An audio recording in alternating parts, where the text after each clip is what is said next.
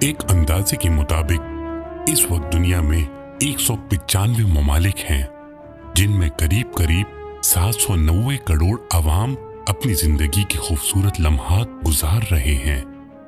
اس بڑی عوام کے لیے ایک بہترین نظام حکومت، ایک اعلیٰ درجے کی حفاظت، ایک مثالی نظام صحت، اور ایک بے مثال نقل و حمل کی سہولت مہیا کرنا آخر کس طرح ممکن ہو پاتا ہے؟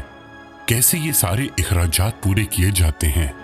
کیسے کسی ملک کے محافظوں کو تنخواہیں دی جاتی ہیں؟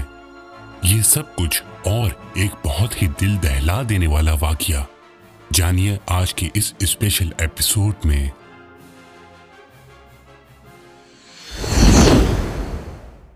السلام علیکم ورحمۃ اللہ وبرکاتہ۔ سن انیس سو پینتالیس عیسوی میں بنائی جانے والی وہ تنظیم جس کا ذمہ ہے کہ دنیا میں کہیں بھی ہونے والے ظلم و ستم اور بربریت کے خلاف اقدامات کرنا اور یہ یقین بنائے رکھنا کہ دنیا میں امن و امان قائم رہے اور کوئی بھی طاقت کے نشے میں کسی کمزور ملک کو دیوار سے نہ لگا دے۔ جی ہاں ہم بات کر رہے ہیں اسی عالمی تنظیم کی جسے دنیا اقوام متحدہ کے نام سے جانتی ہے۔ ہمیں یقین ہے کہ اس تعارف کے بعد آپ یقیناً تھوڑا شش و پنج میں پڑ گئے ہوں گے کہ کہیں یہ وہی جماعت تو نہیں جو کشمیر، فلسطین اور شام میں ہونے والے مظالم کا بھرپور انداز میں نوٹس لیتی ہے۔ بہرحال یہ موقع اقوام متحدہ کی تعریف کے لیے غیر مناسب ہے، اس لیے آئیے اپنے موضوع کی طرف آگے بڑھتے ہیں۔ اقوام متحدہ کے ریکارڈز کے مطابق اس وقت دنیا میں قریب قریب ایک سو پچانوے ممالک ہیں۔ اور مجموعی طور پر ان میں سات سو نوے کروڑ لوگ اپنی زندگی کے حسین لمحات سے لطف اندوز ہو رہے ہیں۔ ہر ملک اپنی معیشت کا نظام بہترین انداز سے چلانے کا پابند ہے، لیکن اس بڑی عوام کے لیے ایک بہترین نظام حکومت، ایک اعلیٰ درجے کی حفاظت، ایک مثالی نظام صحت اور ایک بے مثال ٹرانسپورٹیشن کی سہولت مہیا کرنا کس طرح ممکن ہو پاتا ہے۔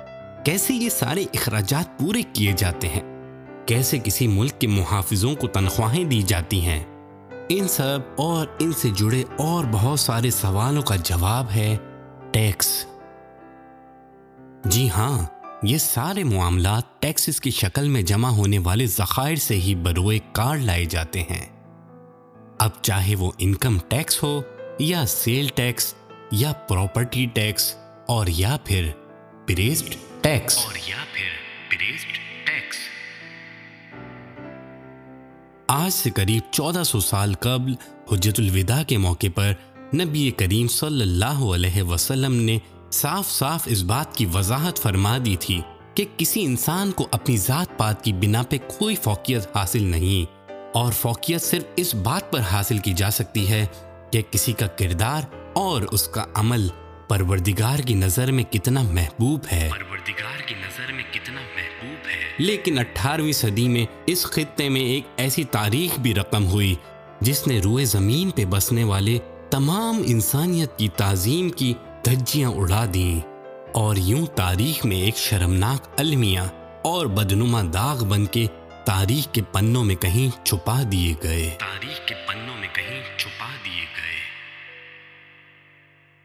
لیکن یہ واحد عشق اور مشق ہی نہیں جو چھپائے نہیں چھپتے، بلکہ ظلم و بربریت کا بازار گرم ہوتا ہے، تو تاریخ اسے صرف الفاظ میں ہی سمو نہیں لیتی، بلکہ تصاویر میں عکس بھی کر لیتی ہے۔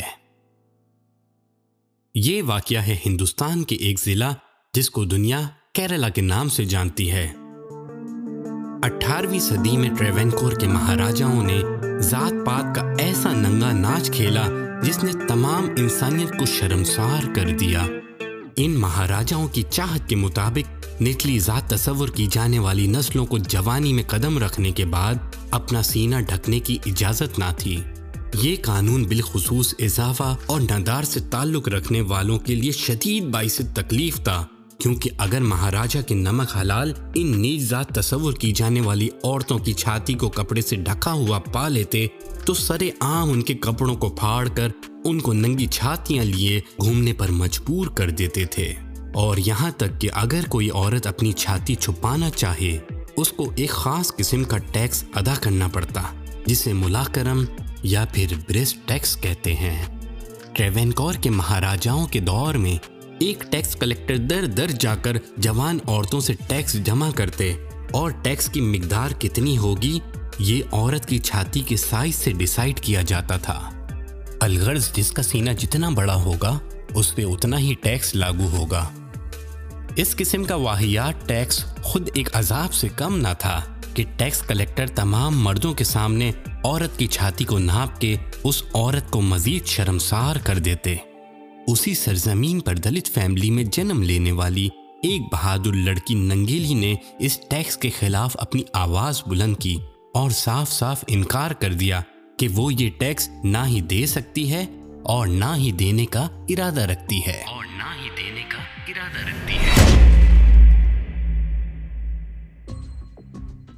جب ٹریونکور مہاراجاؤں کی طرف سے اس کو آخری دفعہ تنبیہ دی گئی کہ فلاں تاریخ کو ٹیکس کلیکٹر اس کے گھر ٹیکس لینے آئیں گے تب ننگیلی نے اپنی دونوں چھاتیاں کاٹ کر کیلے کے پتوں پہ رکھ کر ٹیکس کلیکٹر کے سامنے رکھ دی۔ اور کہا کہ ٹیکس تو بریسٹ کے لیے ہے نا؟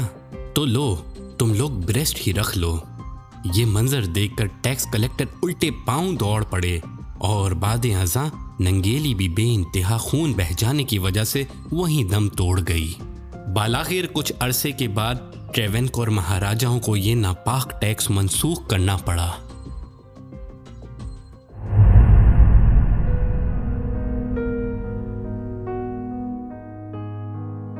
معزز سامعین کرام، یہ ہندو مذہب سے تعلق رکھنے والی ننگیلی ان عورتوں کے لیے ایک شاہانہ مثال ہے جو آج میرا جسم اور میری مرضی کا راگ الاپتی پھرتی ہیں اور ننگ پن اور بےحودگی کے ماحول کو پروان چڑھانے کے لیے ہر ممکن کوششوں میں لگی رہتی ہیں۔